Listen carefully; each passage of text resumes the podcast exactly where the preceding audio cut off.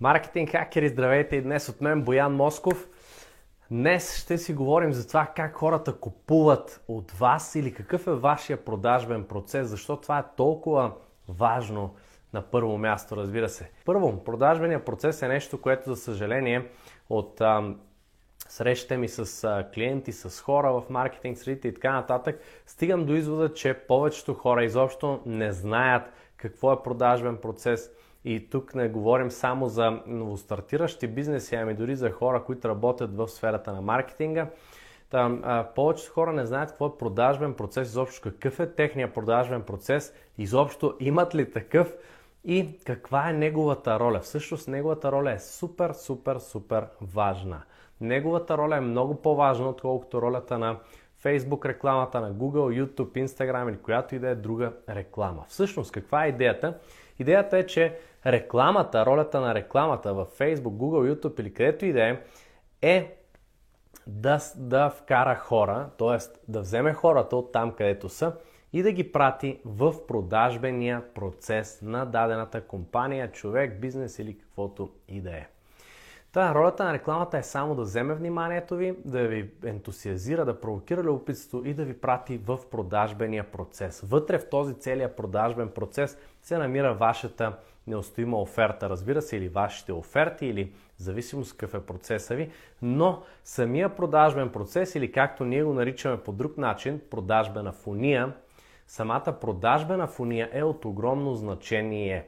Всъщност ние сме стигнали до извода, че продажбената фуния е с около 35% а, принос за успеха на даден онлайн бизнес. Неустоимата оферта е с 60%, тя е с най-много и едва 5% остават само за източника на трафик или Facebook, Google реклами, YouTube реклами или каквито искате реклами, SEO и така нататък. Та, повечето хора, за съжаление, не знаят каква е тяхната продажбена фуния или нямат такава, или дори не подозират, че имат такава, дори и да имат. И а, това води до редица грешки от, поряд, от а, порядъка на това да се опитва да продадат примерно а, онлайн курс по начина по който се продават вафли в магазина или както се продават тениски за по 20 лева или обувки за 30 и така нататък. Опитват се да продават продукти, които изобщо не се продават по този начин. Тоест, ако имаме примерно локален бизнес, да речем за пример, ако вземем този пример, т.е. имам фризьорски салон, повечето хора какво правят, които искат да правят реклама на техния фризорски салон? Те искат да направят продажба с Facebook реклама, примерно, или с Instagram реклама. Това не се, прави, не се случва, или поне в повечето случаи не се случва.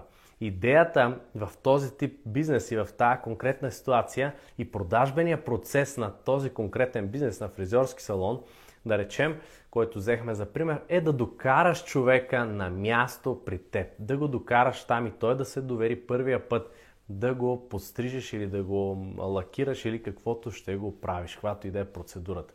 Тоест, основната цел, цел номер едно е този човек да дойде на място в твоя салон.